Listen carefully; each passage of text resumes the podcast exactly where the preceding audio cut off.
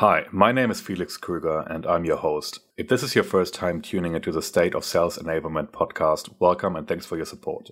If you work closely with a B2B enterprise sales team in your role, make sure to check out the free on-demand training provided by Krueger Marketing, my business and the sponsor of this podcast. The training breaks down the steps required to shorten sales cycles with the effective use of content. To access the free training session, visit thisstateofsalesenablement.com/content. That's thisstateofsalesenablement.com/content. Welcome to the State of Sales Enablement podcast with your host, Felix Krüger. Insights and actionable advice from B2B marketing and sales experts that share what it takes to achieve sales enablement excellence. My guest on today's episode is both a well-respected sales enablement veteran in the Australian media industry and a technology buyer. He is board director of the Australian chapter of the International Advertising Association, the world's most influential network of marketing professionals, and one of the smartest people I had the privilege of working with. In this interview, we speak to the head of ad product at News Corp Australia, Stewart Heys. Enjoy the show. Welcome to the podcast, Stewart. Thank you, Felix. Great to be here. Thanks so much for joining today. So for those listeners that don't know you, what has been your career journey so far and what do you do now? Yeah, so in terms of my journey today, I've been in digital media for 12 years maybe. That time has roughly been split 50-50 between media sales and sales enablement. So I've got kind of 50% experience on the sales side and then 50% experience in the kind of sales support, sales enablement side. So I was media sales at places like CBS and CBS Interactive, and also moving into Fairfax. I started off my time at Fairfax in a media sales role, and then during my time at Fairfax moved into more sales enablement, and then proceeded with that career path going through places like Yahoo 7 and now at News Corp as well. So now at News Corp I'm in a role which basically looks after the commercialization of our on-network ad product portfolio across rich media, video, targeting and some of the native portfolio, looking at the end-to-end ideation, scoping, launch and in-market representation of our ad product portfolio. And one of the key functions within that is making sure that our sales team has all the tools that they need to be able to go out and confidently sell the products that we build and that we launch.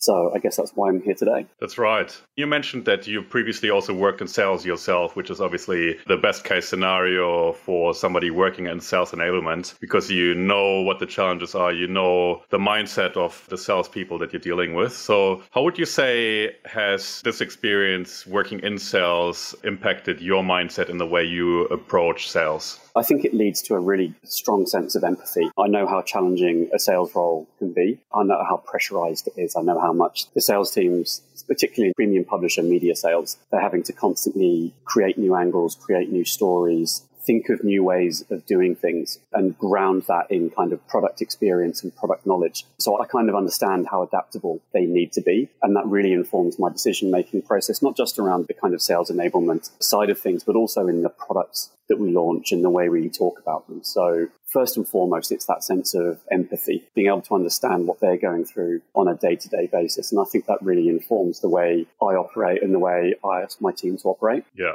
I can totally confirm that, having worked with you for about 5 years at Fairfax Media. Yeah. So during that time, one thing that I certainly witnessed was that your team was really known for being very strong at engaging the sales team. So what were some of the tactics that you have used to effectively engage the sales team with your content? One of the main sort of philosophies I have is about balancing the approach. Every salesperson is different, and that might be on a knowledge basis. It might be on an experience basis. It might be their approach will vary from one end of a spectrum to another. The way I think about it is try and think of the sales function collectively, but not just collectively, but on an individual level as well. So every single salesperson is going to have a different set of experiences. They're going to have varying degrees of knowledge, particularly when it comes to digital. They're going to have a varying client base as well, but also a varying approach. So what we try and do is really try and find a middle ground between giving them the right amount of information and giving them the information that's going to serve them in the widest variety of situations. The way we think about it is we know that some salespeople, all they really need is a line. Some salespeople just want to get out and sell, and they might just need really a very brief 30-second, almost elevator pitch of what their product does.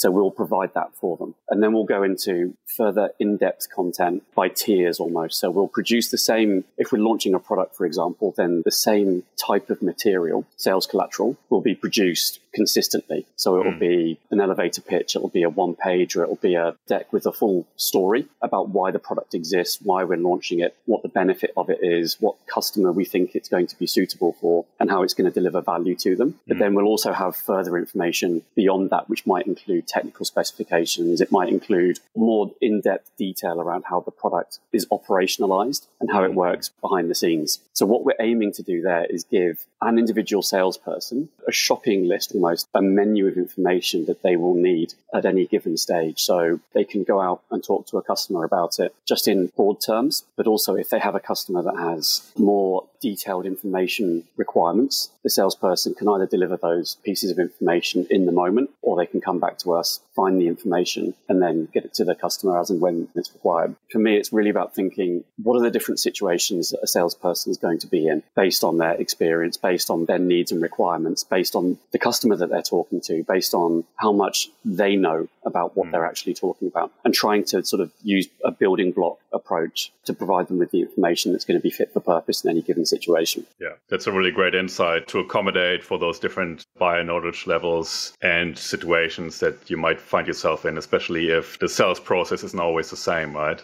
Yeah. And I think that's where, going back to having been in sales as well, it varies from person to person as well. And I don't want to have a salesperson thinking, well, I know a lot about this, but I don't know a lot about this. I'm going to defer my thought process and my sales process to the products and the solutions I know more about, because that automatically makes me think, well, are we delivering the right solution to the customer? Mm-hmm. I want to make sure that the customer is kind of put at the heart of what we're trying to do, and their objective is really being met. So it's not being driven by a salesperson not having the right tools or not having the right knowledge, because that's the responsibility that's on teams like mine. Exactly. For those listeners who aren't too familiar with the media space, so your main buyers are media agencies and also brands, right? Yeah.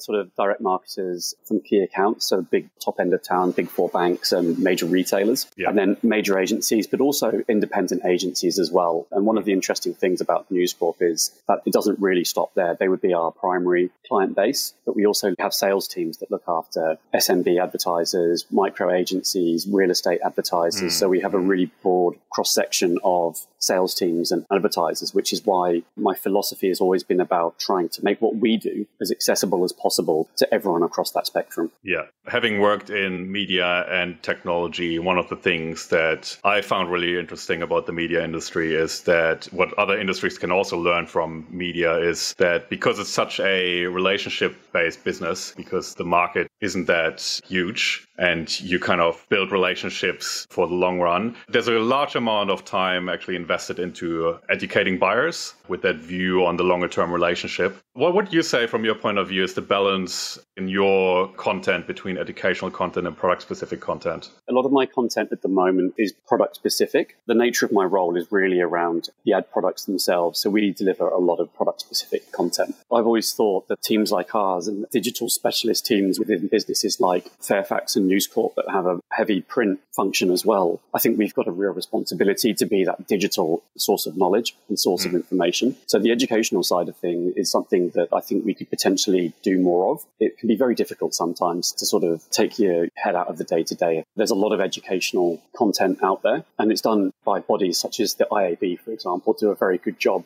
of some of the educational content that they put out there. So it's something we do less of. I would say a vast majority of it would be product specific at this stage. Okay, got it. Within your industry, do you see any trends in terms of sales content? Is there any significant trend that you can see across the industry as a whole in terms of the kind of content that is being produced? Yeah, I think there's something interesting around trying to find a point of difference. I think has become increasingly significant, particularly the last 3 to 5 years as the digital advertising ecosystem has sort of evolved. So a lot of the time we sort of rest on the foundation of our core USPs, which may be premium content and a large engaged audience. We're often trying to find the point of difference within our product and really trying to drive home what the benefit is for an advertiser. So benefit-led messaging is obviously nothing new, but we really try and kind of bring that to the forefront of the way we talk about our products, particularly when we launch them. But really, it becomes a question of trying to sell the sizzle is what I'm trying to say. So really pushing the excitement or the innovation or the differentiation that a product might have.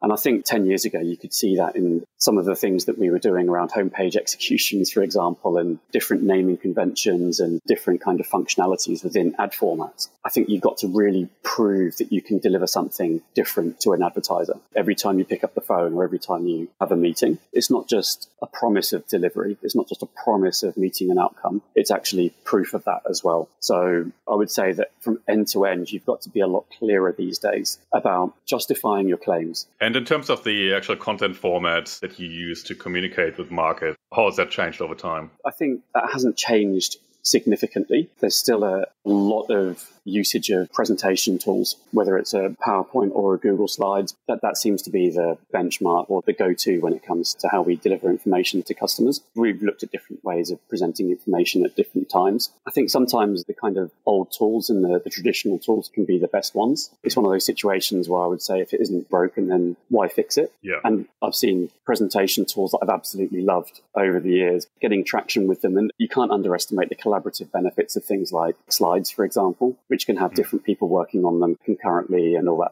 Yeah, because especially your turnaround times for proposals is often very short, right? So you need to be operationally very efficient in the way you go out to market and produce content, right?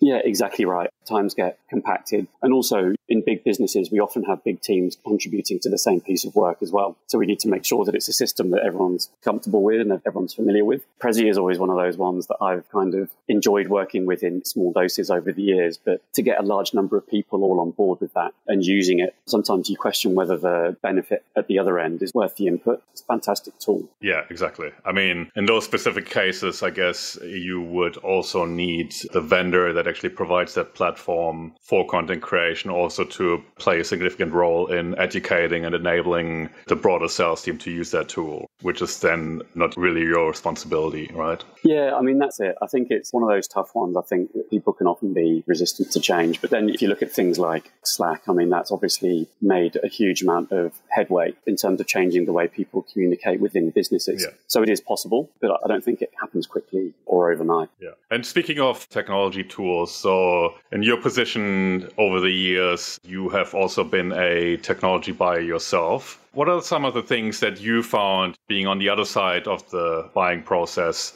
have been some of the things that sales teams from technology companies done well or not so well when they were pitching to you? I think in the first instance, it can be very simple. The number of times I've seen proposals put forward that there's a basic lack of understanding about the business that I work in or the needs or requirements that I have. And it wouldn't take that much, even sort of 5 minutes of desk-based research to kind of answer some of the questions that are being posed in the proposal, or even to get a sense of where the business is at, what the priorities are, what the challenges are. I think that basic level of research, 9 times out of 10, unfortunately, is completely lacking. And what that does mean is that the 10th case out of the 10 that does do that stands out immeasurably because they've done that bit of research. They might have made a few phone calls. They might have popped up and said, just interested to know where you're at. It's subtle and it's a slightly different approach, but it goes a long way to actually getting the foot in the door. I think it's that small amount of tailoring or personalization or even just having a basic level of understanding of who you're talking to and why you're talking to them,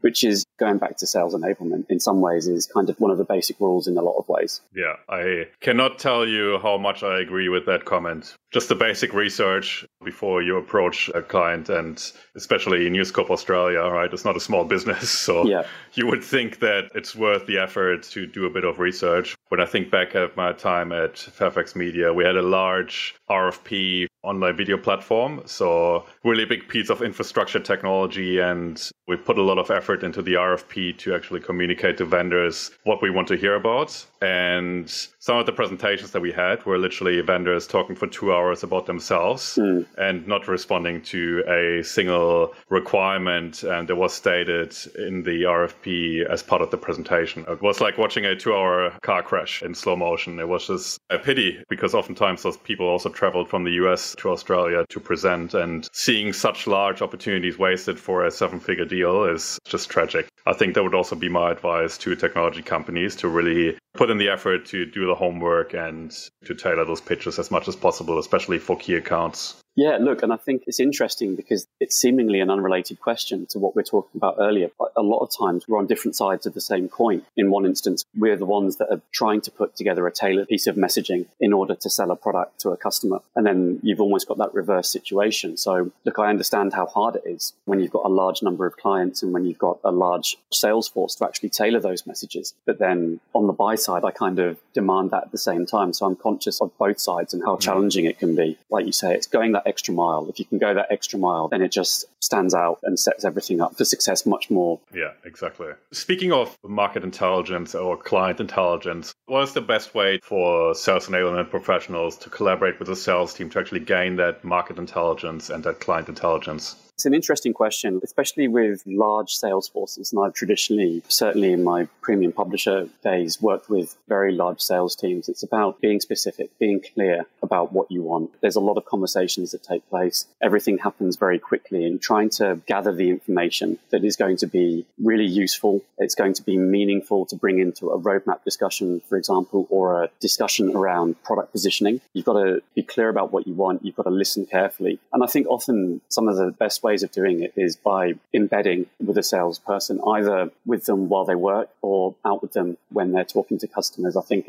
again, it's stating the obvious, but I think hearing product feedback and hearing what a customer thinks from the horse's mouth, there's no substitute. There's no substitute for that. That would be as best as possible, is trying to get that qualitative feedback on an ongoing basis, but then trying to formalize a way of getting quantitative feedback as well on a regular basis. So finding out how customers engage, whether it's through web analytics, whether it's through ongoing survey tools, anything like that, trying to get a benchmark in place, trying to get a sense of customer satisfaction, sort of whether they'd recommend your products to colleagues, to friends, to family, that sort of stuff. It's really important to get that on an ongoing basis as well and benchmark your improvement over time. Yeah, exactly. I mean, I guess getting that sort of feedback through established channels like surveys becomes really more important, especially now with COVID-19. Yeah. Because you're not as close to the customer physically and sometimes also virtually as you have been before. And on that note, have you seen any changes during COVID-19 in the way you interact with your buyers, apart from the obvious ones? Video conferencing would obviously play a big role now, but how do you see that whole interaction with buyers changing during COVID-19? From my perspective, I think the most important thing is making sure that you can be clear in your communication. With that removal of face-to-face interaction and those interactions primarily going into video conference, you're losing quite a lot in the way of nonverbal communication. So what you say in that instance has to be very clear, but then also the information that you provide either through the channel of a presentation that you give in that forum or in the information that gets sent across prior or subsequently needs to be really clear, and it needs to be created and developed with the customer in mind. So I think you've got to make sure that it's passed the test whereby it's jargon-free, for example, and doesn't have anything too technical in there. Again, that technical information is on hand and can be provided on request, but really it's about being super specific, making sure that you've got a very clear benefit-led statement that starts the whole piece of communication off, and then letting it flow from there. Yeah, I think those times of those big 30, 50 slide decks is really over. You know, you have to be much more concise and much more engaging than that in interacting with the customers, right? If you think about the things that are going on in everybody's life and people struggling with lockdowns and whatnot, the last thing that somebody has the mental capacity for is processing those big slide decks. So I totally agree. Like, you have to be much more focused and engaging in your communication than you used to be. Yeah, that's exactly right. I often operate on the understanding that you probably got 30 seconds, or if you're lucky, 60, to get your key message across about a new launch or a new product or a new initiative or something like that. So if you haven't nailed it in that first 30 or 60 seconds, then you might be onto a loser. But it's perfectly doable as long as the end-to-end process, you know why you've brought a solution to market, you know which clients you've got in mind for it when you design and develop it. It's scoped in the right way. It's validated in the right way. If you've done all of those bits, then the kind of positioning piece can be done, and it can be done effectively, and it can be done in a really concise and compelling manner. Yeah, that's right. One trend that I've personally seen more and more as well is during presentations that they're being kept more interactive. So one of the techniques that I've come across a few times now is, first of all, that slide decks are being shared upfront so that people are already given the opportunity to engage with them and to look through them. And then on top of that, during presentations, to also tie in a lot of breaks for questions or for exchanges, so that it's not just a one-way broadcast, which often results in, oddly, people turning their camera off and their microphone off, and you're speaking into the virtual dark room and you don't know what's going on the other side. I guess that's a challenge, to get those cues and that real-time feedback that you would typically get when you're in one room with somebody presenting, now through digital channels. And I think that that's one way to do it. Yeah, I mean, it's hard, isn't it? We kind of lost that. I think we probably took it for granted, that face-to-face interaction and being able to pick up nonverbal cues while we were talking to people. It's sort of led us to adapt. It's led us to become more focused and more clear in our communication in a lot of ways. And I think that's probably a good thing. Mm. And as we go back to communicating in a more face-to-face environment, I think that clarity of communication and that ability to be focused on what you're saying and what the person you're talking to actually wants. Hopefully those trends will continue. You just made me think of something when it comes to presentations. And again, best practice would surely be finding out who's in the room, finding out what their preferred style is. Because there's scenarios when a half an hour broadcast situation will be what is required. If it's a dump of information that needs to take place, the person or group that you're presenting to is time poor, then that might work. But if you've got a more engaging group, if you've got people that want to ask more questions, then put aside an hour and make sure that the presentation or that the piece of information that you're sharing with them, you've got allocated half an hour for that and you've got plenty of time for questions. You can even throw in interactive pieces as well. That's something that we try and do, really make people think on a deeper level about what we're telling them. So we might play a game up front, or we might do something that will really make them think and tie it into a personal experience, or a shared experience, more accurately. Yeah. By the way, how large is the sales team at News Corp Australia? It's several hundred people. It's probably in the region of 500 or 600 people. Wow. Okay. Yeah. That's very large. Massive stakeholder group to manage. Yes. Out of that big group, there will obviously be star performers that really engage closely with your team. What would you say those salespeople that really effectively utilize your team as a resource have in common? It's a good question. I think the ones that stand out are the curious ones, the ones that want to know more about the product. They may not need to know in that instance all the detail, but they're just interested. They want to find out more. Not only are they curious, not only are they keen to find out more, but they're collaborative. They think clearly about what we're trying to do and they're on board with the process. So a lot of them, the way I've talked about ideation and scoping and validation, they'll often be the ones that are involved in that process as well and will feed into the positioning statements that we're creating. So they're very collaborative. They're bought in to the process from day one. So not only are they collaborative pre-launch, but once we've launched a product, they'll be out there and they'll be talking to their customers and they'll have a much clearer sense of what the feedback means. Mm. So when a customer talks to them about a particular solution or about a particular product, the excellent salespeople will be able to take that information and bring it back to us in a way that becomes meaningful and useful, to use my phrases from earlier. So curious, they're collaborative, the ones that are adaptable as well. We obviously know that their world is changing rapidly and we can be as adaptable as possible to meet their needs. But it also, it's one of those things that goes in reverse as well. So knowing that there's a give and take and that there's a fluidity in that relationship, I think the ones that accept and appreciate that are the ones that stand out in terms of interaction and strong working relationship with our team. Mm. I think it's quite challenging for media salespeople in particular, especially at big publishers like News Corp Australia. There's a lot of products that salespeople can sell, right? Digital ad products cannot exist one day and then a few weeks later they have been created, and there's oftentimes a situation where you have dozens of products that a salesperson could sell. I think it's really different when you think about technology companies, for example, if you only had a handful of products that you can talk about. I think media salespeople have to be very skilled in the way they utilize resources like your team to be effective in their roles.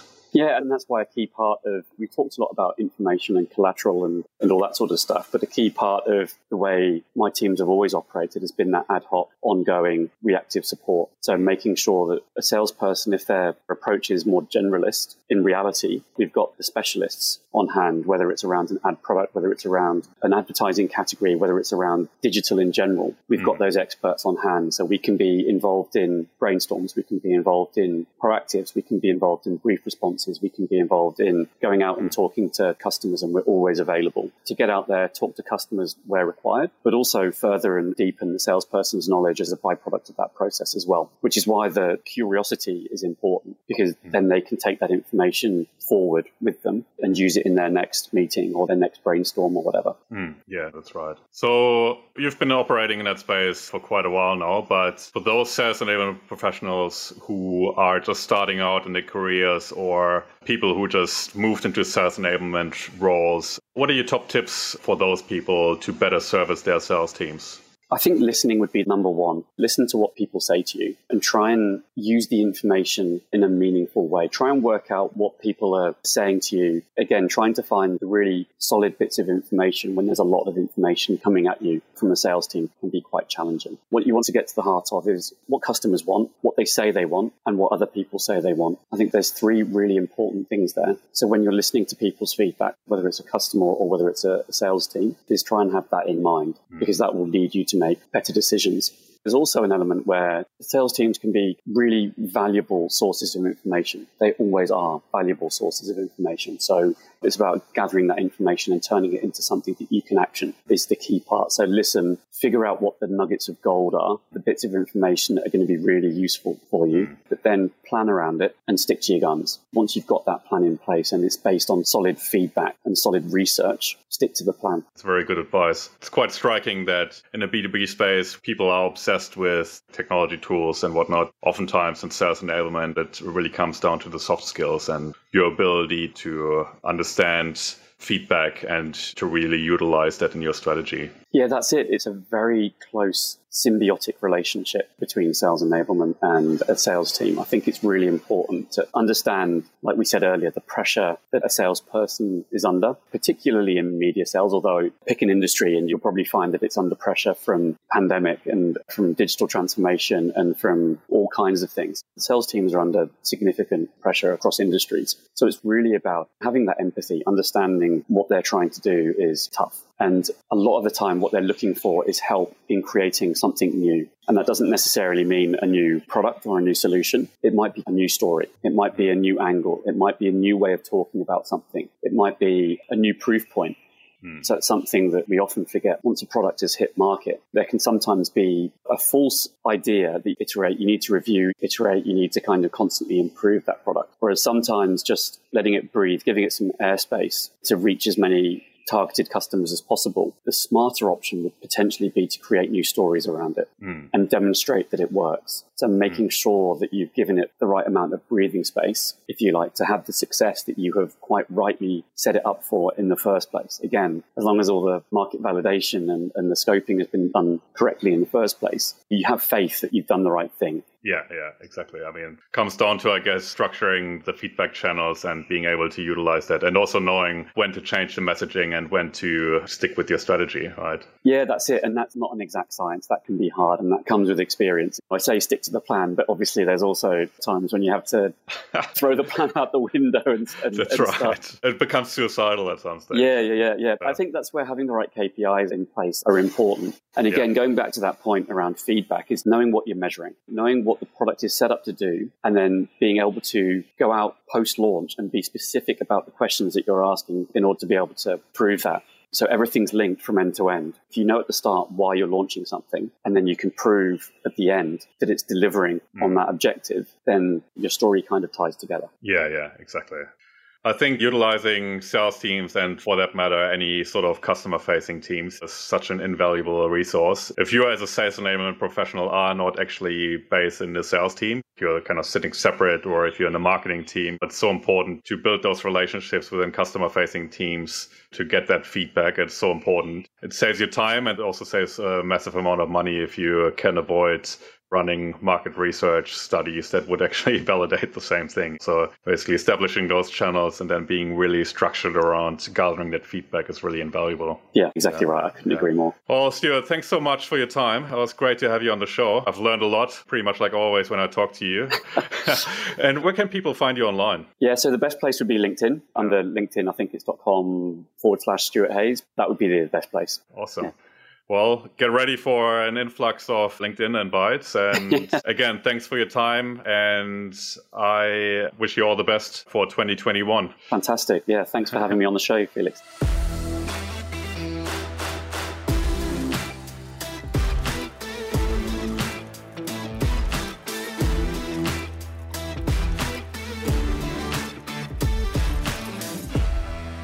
If your business is like 96% of all B2B companies selling remotely, chances are that your sales cycles have become longer and buyers less responsive since the pandemic started. The most successful B2B sales teams are able to reduce friction during long sales cycles by being strategic about the way they use content to engage and educate buyers. Krueger Marketing, the sponsor of this podcast, has developed a system called Content-Enabled Sales, which helps B2B enterprise sales teams to shorten the sales cycle length by strategically using content during the sales process.